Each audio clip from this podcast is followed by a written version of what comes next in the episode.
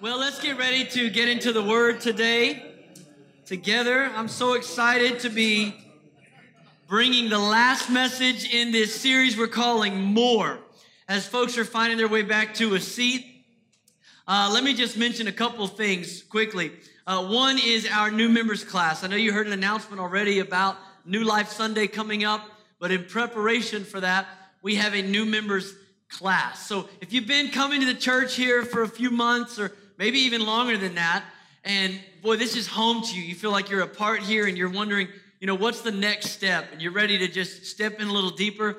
I want to personally invite you to join me this Tuesday night and Friday night at 7 o'clock. We're going to have our members class, and you'll hear a little bit of the theological foundation of the church, and you'll hear some of the uh, beliefs and behaviors of the church. You'll hear a little bit of the story of where we're at and where God's taking us. And uh, I promise you this, it'll be a blessing to you, it'll be an encouragement. So if you want to be a part of that, I'd love for you to join me in that. And one more thing, just for the sake of reiteration, because I don't want anybody to miss this. Next Sunday, we've never done this before. Next Sunday, we're having a kids takeover service because it's Grandparents' Day. And uh, we know grandparents love their grandkids more than me. So we want to bring the kids up front next Sunday. Uh, listen to all the grandparents. We want you to be here next weekend. If you have extended family, maybe doesn't attend this church, invite them to come. You know, this is Labor Day weekend, so extra bonus points for all of you that came this weekend. You guys are awesome. You came on Labor Day? Yeah. Yes, you really love Jesus. but next weekend, we're going to officially kick off our fall quarter. It's going to be a kids' takeover. We're launching a new series called Core Values, and we are super excited about it. So we want you to be a part of that. Do you have your Bible today? If you don't, there's one under the seat near you. Uh, I want you to take a Bible or your Bible or look off somebody's and stand to your feet with me today. Go to the book of Ephesians.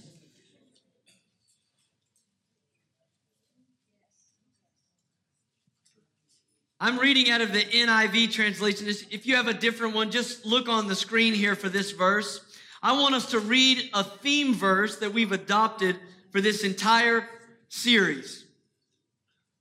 You know, one of the hopes, let me say this before we read our verse. One of the hopes in doing a series like this, uh, where we just take a book and, and just sit down in a book and walk through it systematically, is that my hope is that you would get a better grasp of the Word of God.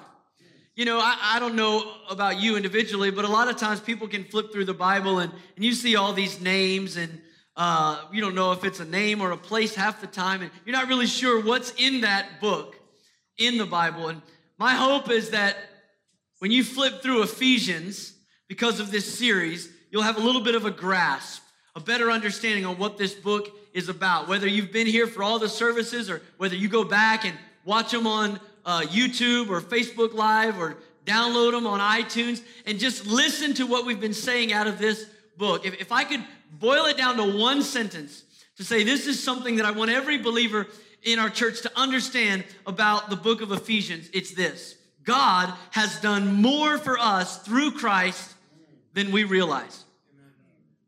That's what I want you to think. Every time you open this book, Paul is saying God has done more.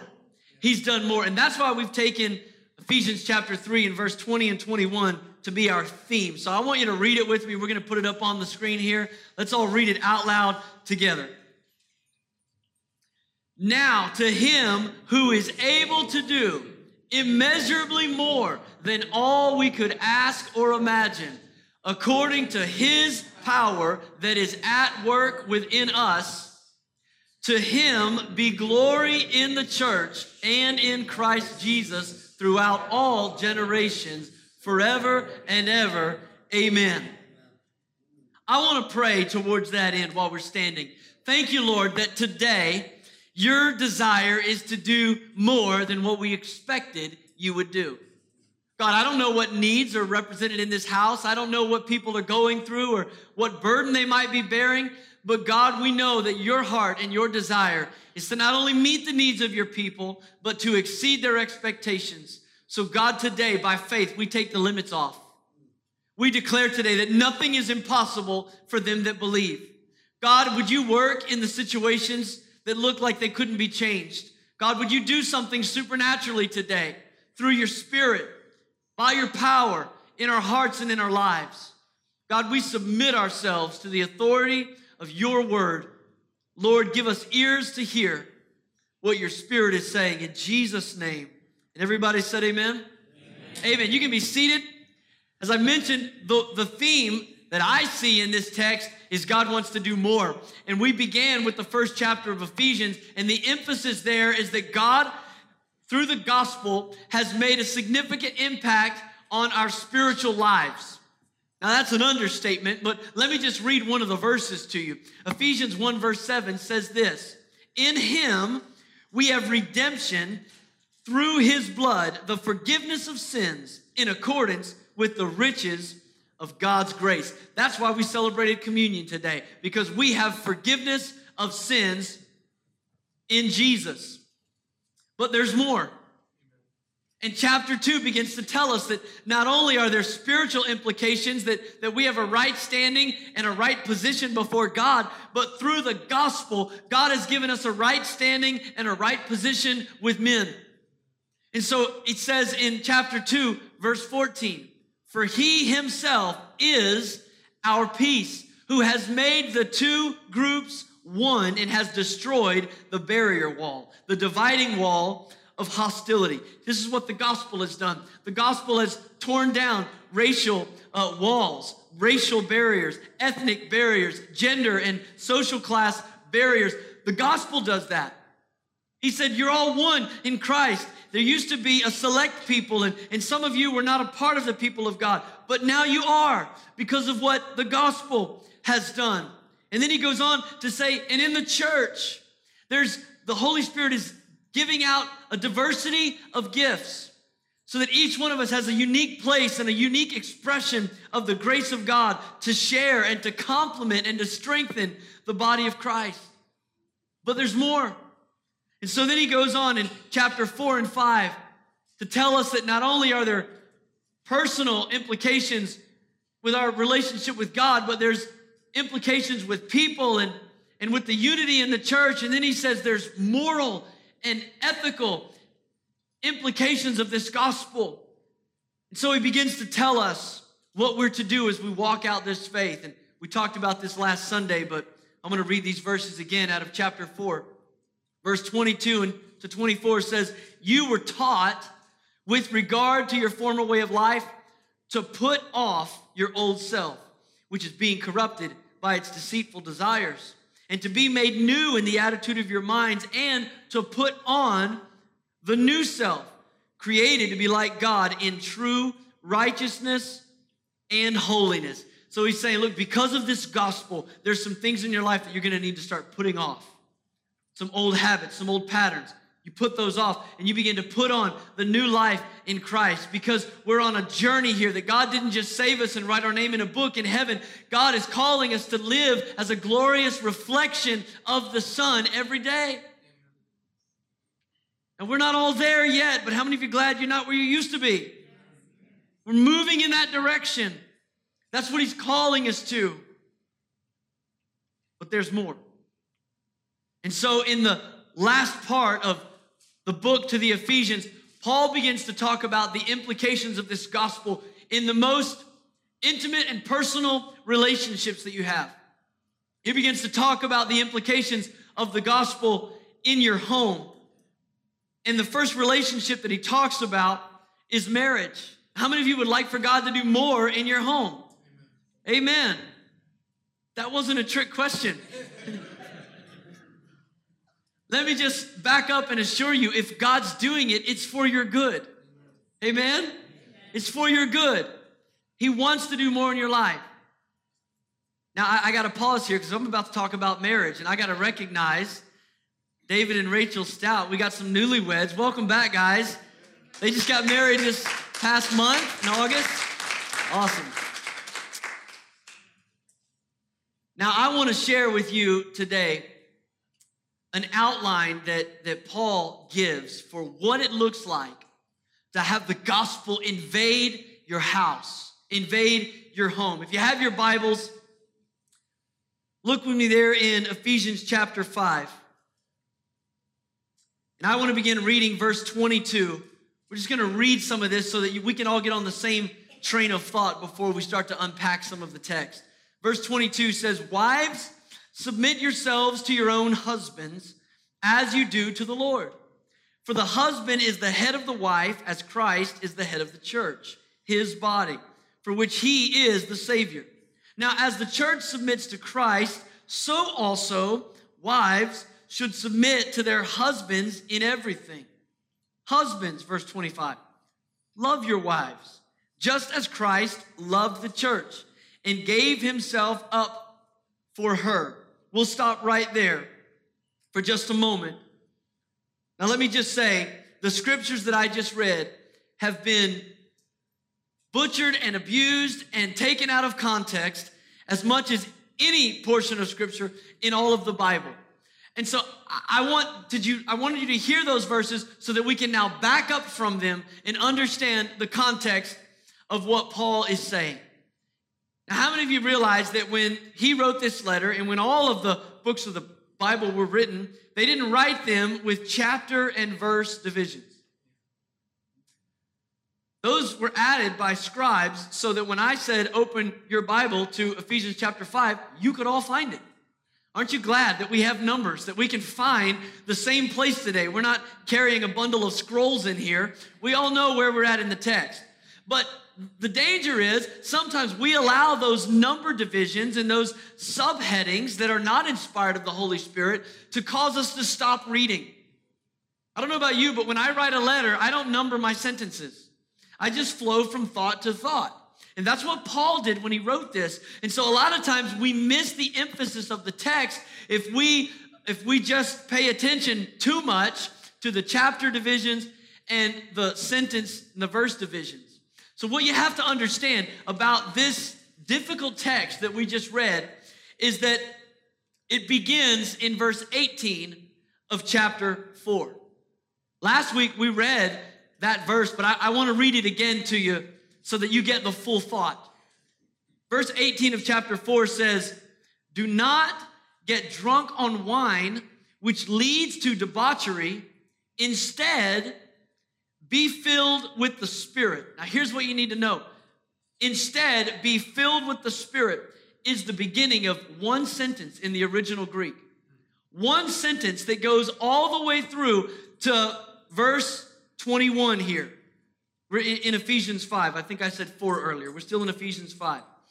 From verse 18 all the way to verse 21, one sentence. So let's read it to understand what he was saying. Instead, be filled with the Spirit. Now he's going to expound on what that looks like. Speaking to one another with psalms and hymns and songs from the Spirit. Being filled with the Spirit, he goes on to say, sing and make music from your heart to the Lord. Being with the, filled with the Spirit, he goes on to say in verse 20, always giving thanks to God the Father for everything in the name of our Lord Jesus Christ and then he says, same sentence, submit to one another out of reverence for Christ. You need to understand this. Everything that Paul is about to tell us that a Christ exalting home looks like, the more that God wants to give you in your family. All of it is built on this foundation that those in the home are full of the Spirit of Jesus that you're full of the Spirit. He said, Look, this is what you're to do as the people of God. You're to be filled with the Spirit. And being filled with the Spirit, you submit to one another out of reverence for Christ. This isn't a, a self help marriage seminar. This works through Spirit empowered believers. There's two words in verse 21 that I believe are some of the most important words in this entire text. Look at verse 21 with me. The two words are out of. Out of. Submit to one another out of reverence for Christ. Now, can I just state the obvious and say to all the married folks, your attitude towards your spouse is going to come out of somewhere. It, it, might, it might come out of anger, it might come out of frustration, it might come from a place of, of, of vindictive, manipulative, vengeful place. It might be pride, it might be self centered. It's coming from somewhere. We all know that. Sometimes you're just hangry. You know, that's when you're hungry, angry. You just need a snack. But it's coming from somewhere. And Paul said, submit to one another out of reverence for Christ. So, total submission to Jesus as the Lord of my life is the fountainhead that a healthy marriage flows out of. It is the fountainhead. I mean, it's coming from somewhere. My attitude, my actions, they're coming from some source. But if I wake up every day and I live my life completely surrendered to Jesus and I say, not my will, but your will be done in my life, my attitude and my actions, all of it I place on the altar. And I'm in covenant with someone else with that same conviction. That is the foundation and the flow of a healthy, life giving, Christ altering marriage. And it's more than marriage. This statement is really the umbrella for every relationship that Paul is going to talk about in the home. But let's just stay with marriage for a moment. Let's look a little closer at what he calls us to. Verse 22 again.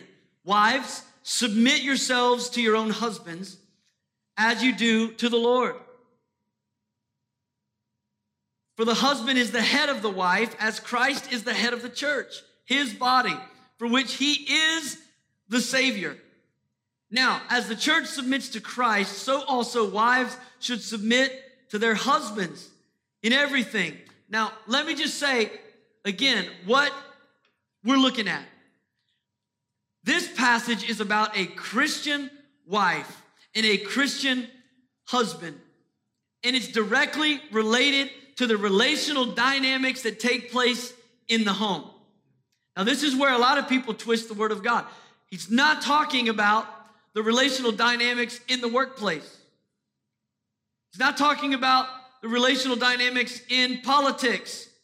He's not even talking about the relational dynamics in ministry, in the church. What he's talking about is that God has an ordained way for a marriage to work in a family home. Let me just say a couple of things that need to be said today. Number one, it's very clear from scripture. There is no inequality with God. We can look at phrases like we see in the text here about headship, and we can start to think in terms of a hierarchy that one person is higher or superior to another. Listen, the Bible is very clear. There is no inequality with God. First of all, it's proven in creation. The Bible says in Genesis chapter 1, verse 27, so God created mankind in his own image. In the image of God, He created them, male and female. He created them, both of them in the image of God. He didn't create one in a greater image and one in a lesser image. How many of you know that God didn't create Eve from the bottom of Adam's foot? He didn't take her off the top of his head either. He took her from a rib. She was from his side and close to his heart. She was a perfect companion, equally suitable to each other from the very, very beginning. Creation communicates that. We also see it to an even greater degree in Christ Himself. The Bible says in Galatians chapter 3, verse 28, there is neither Jew nor Gentile, neither slave nor free, nor is there male or female, for you are all one in Christ.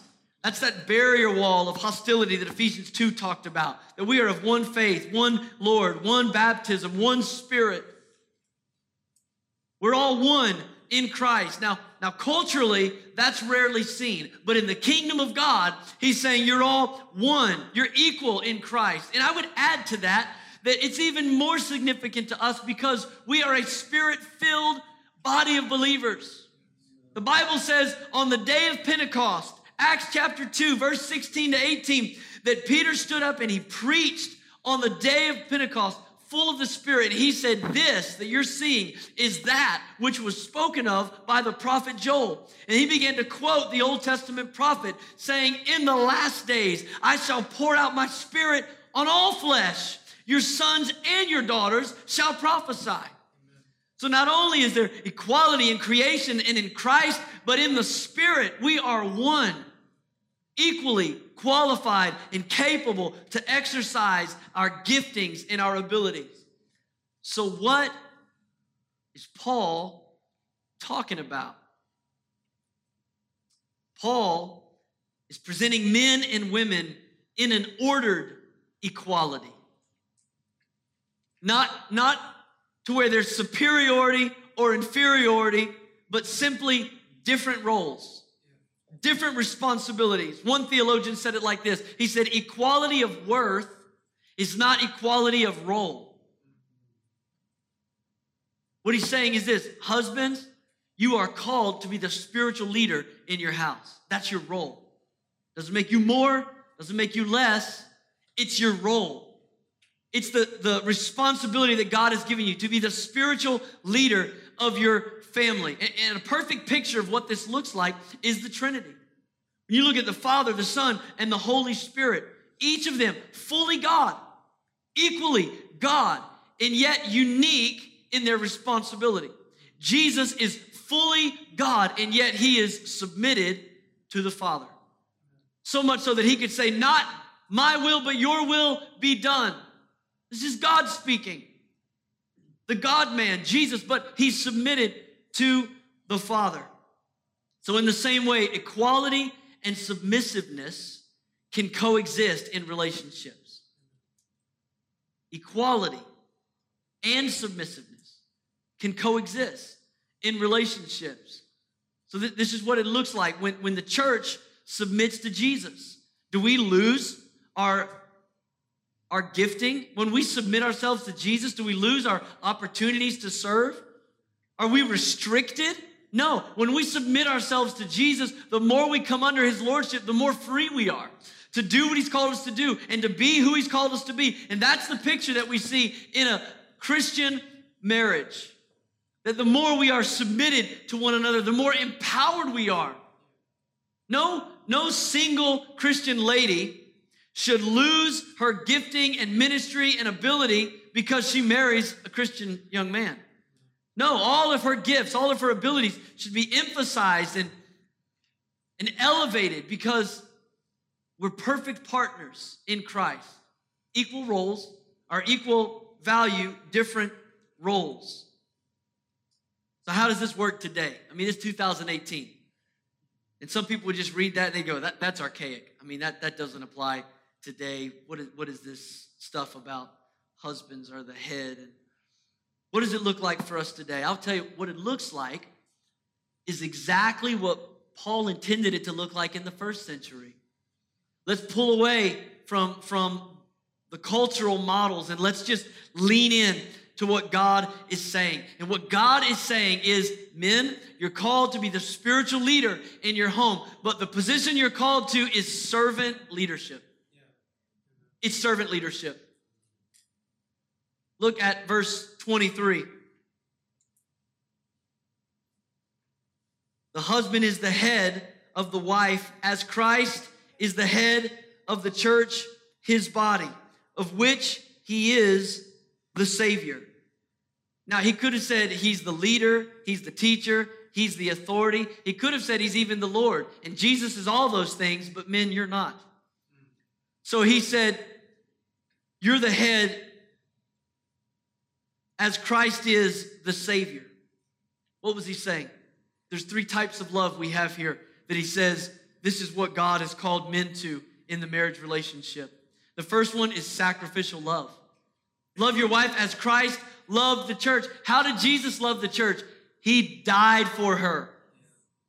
Sacrificial love says, I, I am willing to go all the way to death for you. I would lay down my life for you. That's sacrificial love. Jesus said this He said, For even the Son of Man did not come to be served, but to serve and to give his life as a ransom for many. That's, that's the high standard that he has set for us to come up under. So, men, hear me today. If you're married or if you plan to get married, you may be the king of your house, but you are a servant king. Amen. A servant king in the footsteps of Jesus.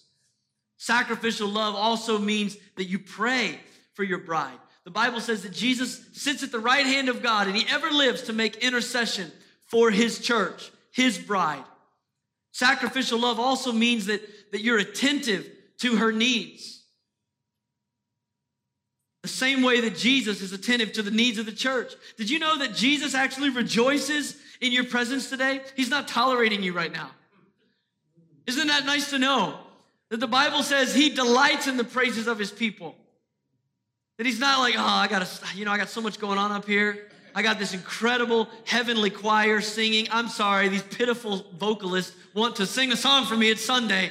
I'll be back. No, he delights in our praises. We have a song that not even the angels can sing. We've been redeemed with the precious blood of Jesus. He delights in us. The Bible says in Hebrews that, that for the joy that was set before him, he endured the cross. Do you know what the joy was that he was looking forward to? It was you. It was us. Jesus didn't just come out of heaven so he could live and die and rise again and go back to heaven. No, he did all that so that we could be with him. He longs for your company, for your praise, for your prayers. He adores you. You are the joy that was set before him. And it's a high calling that he says, Men, love your wives the way that Christ loves the church. He thought you were worth dying for. The Bible says in Proverbs 31, verse 10, a wife of noble character, who can find? She is worth far more than rubies. There's value, he was saying, in a wife of noble character. Finally, sacrificial love means faithful devotion. It just means faithfully committed. We serve a God who's faithful. Aren't you thankful that the word says, even when we are unfaithful, still he is faithful? He's still faithful to us. Can I just remind all of us that marriage is, is not a conditional bargain that we got into? It's not a contract, it's a covenant.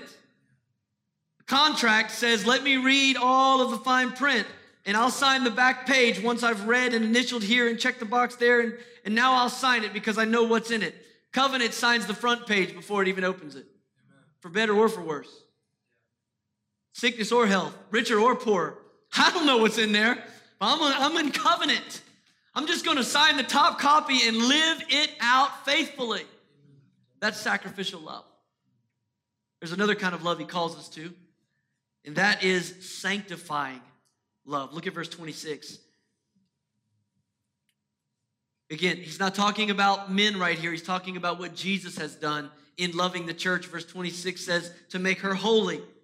He gave himself up to make her holy, cleansing her by the washing with water through the word, and to present her to himself as a radiant church without stain or wrinkle or any other blemish, but holy and blameless. What he's talking about is justification. Now, that, that's a big Bible word, but he's saying that when Jesus looks at his bride, the church, he sees her without fault, blameless, pure, holy, spotless, dressed in white. The same way that you saw your bride when they opened the back doors of the church. That's the way that Jesus sees us. Now, the truth is, he can see right through us, and he knows we're not blameless, we're not faultless, and we might be dressed in white on the outside, but he knows the darkness that lives in our heart but he chooses to see us that way. Why? Because the Bible says we are justified in Christ. Which means when Jesus looks at you, he doesn't see all your faults, he doesn't see all your failures, all your shortcomings, all your inadequacies, all the times you said you were and you didn't, all the times you said you would and you didn't. He looks at you just as if you had never blown it. He says, You're spotless, you're holy, you're blameless. And the call to men is to love our wives like Christ loves the church. You know what he's saying? He's saying no matter how much she's burnt the dinner, no matter how many times she forgot to, you know, wash your clothes for work, no matter how many times she got on your nerves, look at her like you looked at that bride that came through the back doors of the church. Spotless, holy. I know you're not, but I see you as you are. I know you don't always measure up, but in my, in my heart you do. I choose to live like you do because Jesus chooses to live like we do. That's why he can still receive our praise today because he looks past all the things that disqualifies us and he says, "You're justified. You can come in. You can drink of the cup. You're justified." There's a third kind of love that we're called to, and it's self-love. Look at verse 28. Verse 28 says, "In this same way, husbands, you ought to love their wives as their own bodies. He who loves his wife loves himself. After all, no one ever hated their own body, but they feed and care for their body just as Christ does for the church. For we are members of his body. The golden rule is do unto others as you would have them do unto you. This is the golden rule of marriage. Love your wife as yourself. That's what he's saying. This is self love. Love your wife as yourself. You know what that means? And this isn't easy, but that means you have to be sensitive to her moods. You have to be sensitive to her needs, to the nonverbal communication, which I wish they would have taught in high school, which saved me a lot of heartache. I don't know. I don't know what that look. I don't know what that means.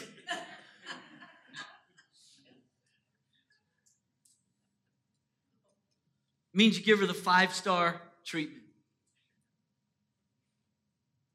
It means you say, why? Why? Because that, that's what you want. Because that's the way you want to be treated. Because you assume that she knows when you've had a bad day, and vice versa. And, he, and he's saying self love. Self love. Love your wife like you love yourself. Then, verse 31, he, he tethers this to God's command in the Old Testament. This is a quotation. Verse 31 says, For this reason, a man will leave his father and mother and be united to his wife, and the two will become one flesh.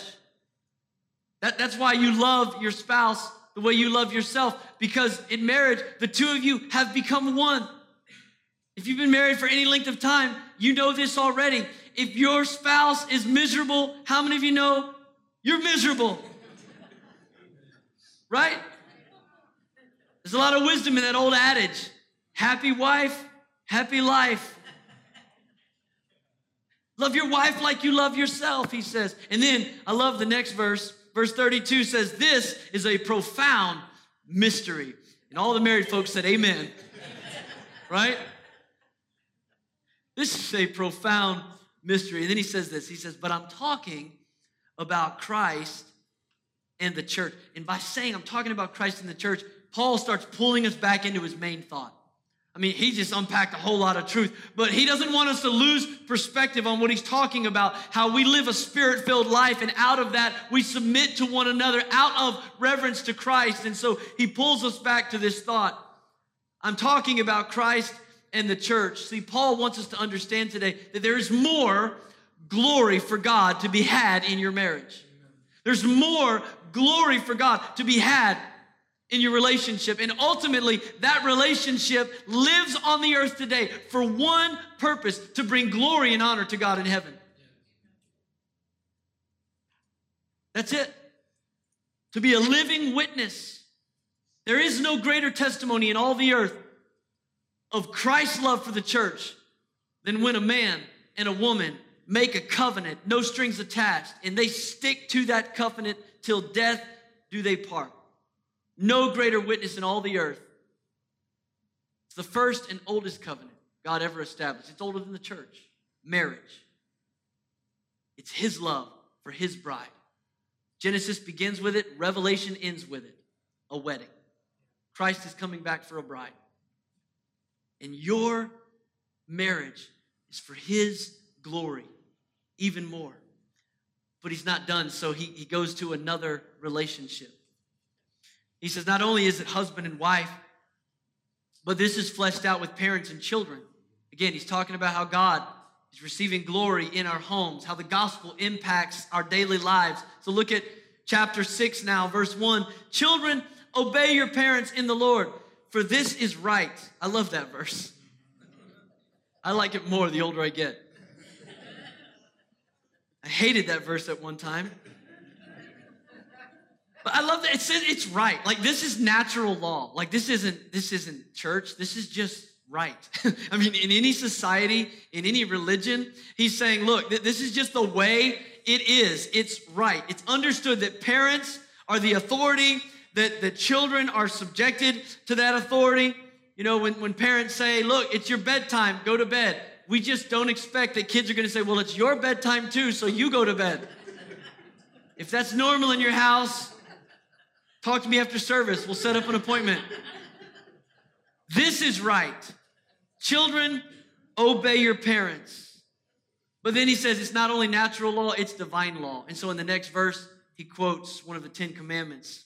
It says in verse 2 Honor your father and your mother, which is the first commandment with a promise, so that it may go well with you and that you may enjoy long life on the earth. He's saying not only is, is it right naturally, but God has commanded this. God's commanded this, and it's going to affect how long you live your life. Honor your father and mother, and it will go well with you. But then he does something that's just astounding, especially to this culture where women and slaves and children were essentially treated like property. He says something that absolutely arrests the attention of his readers in verse 4. He says, Fathers, and this could be translated parent. It's the same. Parents, do not exasperate your children. Instead, bring them up in the training and instruction of the Lord. Now, let me just unpack this for a minute. He's saying that this, first of all, this is practical. Parents, bring your children up to receive training and instruction. If your kids are going to get training and instruction, how many of you know they need boundaries? They need to have boundaries. And he's saying, train them up, but make sure you bring them up in the Lord. See, that's a key. A lot of people set the boundaries, but they don't bring them up in it, they push them down under it. And he said, No, bring them up, encourage them in it. Don't beat them down and berate them with instruction. In other words, what he's saying, don't exasperate your children. He's saying, don't be so rigid that they become overwhelmed with unnecessary demands. Have the boundaries so that they can know what is fair and what is foul what is in play and what is not. Have the boundaries, but give them the freedom to be their own unique person within those boundaries. Give them boundaries, not footprints. See, we exasperate our children when we become so analytical and so detailed and so specific that they can't even thrive in the personality that God gave them. They're not you. Amen? And so, what he's saying is give them boundaries that they can be raised up in those and become the child of God that God intended them to be. See, there's a difference between having behavioral rules and trying to make your kids think your thoughts. They're not going to think your thoughts. They're not like you. And the perfect picture for us is, is our relationship with God. Aren't you glad that God doesn't assign us to be the exact same? Any of you that have multiple kids, you can you can nod two times because you know your kids are all different. I mean, you get one and you think you got this parent thing figured out, and wow, God surprises you with number two. And they are nothing like the other one. And nothing that you thought was gonna work, you're like, forget it. I'm glad I didn't write that book. I was like, all out the window. And God's that way with us. In fact, one of my favorite verses, Psalms 119, 32 says this I run in the path, in the boundaries of your commands. For you have set my heart free or you have broadened my understanding in other words he's saying because there's there's guardrails because i understand right and wrong and i know what your will is for my life there's freedom in that i can run in that i'm not hemmed in by it i'm liberated through it let me just encourage you parents make rules but then live by them don't move the boundary markers kids need to know what the parameters are but we need to bring them up in that we need to bring them up. Paul is saying, he's saying, don't exasperate your children. And he's saying that, even though that's shocking to the hearers, he's saying that to emphasize the point of spirit filled submission to one another. And I know this might sound mind blowing, but Paul is actually saying sometimes not only do children need to submit to their parents, not only do wives need to submit to their husbands, but yes, husbands need to submit to their wives, and yes, sometimes parents need to submit to their children. Now, that doesn't mean they make the rules, it doesn't mean we change the roles. Mutual equality, differing roles. I'll always be the parent in my house as long as my kids live under my roof. But he's saying that there's a mutual submissiveness that I don't have to micromanage everything in their life. Sometimes I have to just submit to the way I would do it to allow them to be who God made them to be so that they can run in the freedom of God's commands. Does that make sense? So then he gives us one more example. This is the last one. Look at verse 5 with me. This time it's the example of slaves and masters. He says, Slaves, obey your earthly master with respect and fear and with sincerity of heart, just as you would obey Christ. Obey them not only to win their favor when their eye is on you, but as slaves of Christ, doing the will of God from your heart. Serve wholeheartedly, as if you were serving the Lord, not people, because you know that the Lord will reward each of you, each one, for whatever good they do, whether they are slave or free. Now, keep in mind the context. Paul's talking about family. So, what he's talking about here are the servants that actually lived and served in the home. Talking about those that are a part of the house. Now, he's not trying to rewrite culture. They lived in a day and in an age when it was slavery was a part of the social system. And so he's not writing this to denounce slavery. What he's writing is to show us how a spirit filled Christian home thrives regardless of the culture. Regardless of the culture. Now, now we know because of this elevating of equality and the, the, the honor that Christianity has brought to man, we've seen slavery abolished in, in societies all over the world thanks to Christianity. But that's not Paul's intent here. What he's saying, it, it, it could apply to us as employers and employees those that those that you're under and those that are under you. He's saying in this relational dynamic, there's some things that we need to understand. And he says something so incredible to the servant, to the employee. Verse 7, he said, Serve wholeheartedly as if you were serving the Lord and not people. That's a challenge. And you can ask yourself if you're doing that or not by just simply taking this assessment. Do you start working harder and looking busier when your manager walks in than you were before? Because if you do, you're just trying to please them when they're there instead of serving the Lord. But if the attitude is that I want to serve the Lord, whether I'm at the top of the totem pole or the bottom, whether I'm the new guy in the company or if I'm the CEO, I'm doing this to serve the Lord. So I'm going to do it with everything I have. I'm going to give it all of my heart, not as unto people who may or may not see me, but unto the Lord.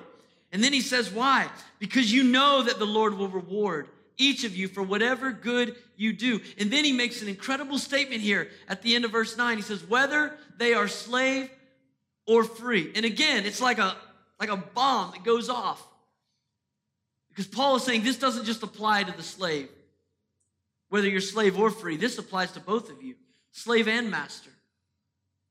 Why? Because he's not talking about authority and who's in charge and who has to submit. He's talking about a spirit filled submission that permeates the family of God. And so then he gives very specific instruction in verse 9 to the masters. He says, and masters, treat your slaves in the same way. That doesn't mean treat all your slaves the same way. He means treat them the way I just told them to treat you. Treat them the same way. Do not threaten them, since you know that he who is both their master and yours is in heaven, and there is no favoritism with him. Paul is saying, it doesn't matter if you're in charge or not. None of you are the authority. So don't, don't take a, a position of hierarchy and I'm up here and you're down there, whether it's parenting or whether it's with an employee or whether it's with your spouse. Jesus is saying, Look, the one who's in charge of all of you sits on a throne far higher than you. And he's going to reward you according, according to your actions. And so, in husbands and wives, and children and parents, and employees and employers, every relationship in the body of Christ, what he's saying is this it's radically impacted and shifted and changed by spirit filled submission to one another. And when the family lives that way, there's more glory to God than you could ever imagine, exceedingly and abundantly, more than you could ask or imagine. Why? Because we're filled with the Spirit of God. And out of that flows submission, out of our reverence to Christ. Now, in the last portion of Ephesians 6, to the end of the letter, he begins to talk about the armor of God and spiritual warfare. Now, last year we did a whole like four weeks just on that section, so I'm not even gonna try to jump into it today. But I do want to draw your attention to something here in verse 10. He says, finally. You know, this is like the preacher saying, in conclusion. After everything that I've said about the impact that the gospel has on your life and on your relationships and on your gifting and on your conduct and on culture, finally, be strong in the Lord and in his mighty power. Put on the full armor of God so that you can take your stand against the devil's schemes. Paul, he's writing this from a Roman prison. He's chained to a guard that's on rotation. And I can just imagine that, that Paul looks over and he sees this guard as he's writing the letter to the Ephesians. And he begins to look at the way he's dressed in all of those fatigues of the day. And in the same way that that soldier is, is equipped, Paul starts thinking about all the resources and all the equipment that we have in Christ. As he says, put on the full armor of God. And so he starts saying, put on the belt, like he has a belt. Put on the belt of truth. And put on the breastplate of righteousness and have your feet shod with the gospel of peace and put on the helmet of your salvation and take up the shield of faith and the sword of the spirit. And he begins to outfit the body of Christ. For what? He's already said we're not wrestling a, physical battle. We don't wrestle against flesh and blood. No, he says at the end, down in verse 18, and pray in the Spirit on all occasions with all kinds of prayers and requests. With this in mind, be alert and always keep on praying for all the Lord's people. Prayer He's saying it's a spiritual battle and it's got to be fought with spiritual weapons. So, having seen all that the gospel can do, finally, finally, be strong in the Lord. Listen, I've talked about a lot of relationships today, and I don't know what's going on in your life individually, but the word of the Lord is be strong in the Lord. The truth is, you might be here today and say, you know what? It's not working. It's not working with my kids. It's not working with my boss or with my manager. It's not working with my employees. It's not working in my marriage or my engagement. it's not working. And I can't fix it. And the truth is, I would say, Amen. You can't. But be strong in the Lord. That's one of Paul's favorite phrases all throughout this book in the Lord, in Christ. That's how he's able to do exceedingly and abundantly above all that you could ask or imagine. It's according to his power that is at work in them that believe. So I would say to you today, regardless of what you might be facing, be strong in the Lord. I want to pray for you today. And I want to ask you if you would stand with me all across this room. We're just going to make an altar right where we stand before the Lord. He's here in this place. He knows what you're facing in your life. He knows what I'm facing in mine. And I can promise you today, He wants to do more than you think. He wants to do more than you might even think to ask. He wants to do more than you might even imagine. That's what he said in his word. And he's going to do it according to his power that is at work in them that believe. So there's only one question today Do you believe? Do you believe in his mighty power. Father, today, all over this room, you see the hearts, the lives, you see the tangled webs of relationships. God, you see the struggles, the uncertainty, the questions. You've seen the failed attempts. And yet, God, here we stand again with nothing but faith. And we declare today, I believe, I believe, God, that you are more than able to do exceedingly and abundantly, immeasurably more than all that I could ask or even imagine that you could do. Not according to my efforts, not according to my ingenuity, not according to my resources, but according to your power that is at work within me. So, God, right now, we invite your Holy Spirit to work in us. Begin to work right now. Come on, if there's an area of your life where you just need God to just intervene, you just need God to move right where you stand. Would you just begin to lift your hands toward heaven and just ask Him, say, God, would you work right now? God, work in my life, work in my relationships, work in my home. God, let more of your glory be evidenced in my home. God, let the atmosphere be shifted from a place of strife to a place of peace, from a place of discord to a place of unity. God, in my workplace, do more. God, let your spirit flow through me. Lord, help me to not live with an attitude of meeting in the middle or going halfway in my marriage. God, give me the heart like Jesus that, that demonstrates a sacrificial love, a sanctifying love, a love that says, I'll love you like I love myself. God, today, pour your spirit out on your sons and daughters. More grace to the church so that there might be more glory to the King. In Jesus' name, amen. Amen. Amen. Can we just give God praise for his word today? Amen.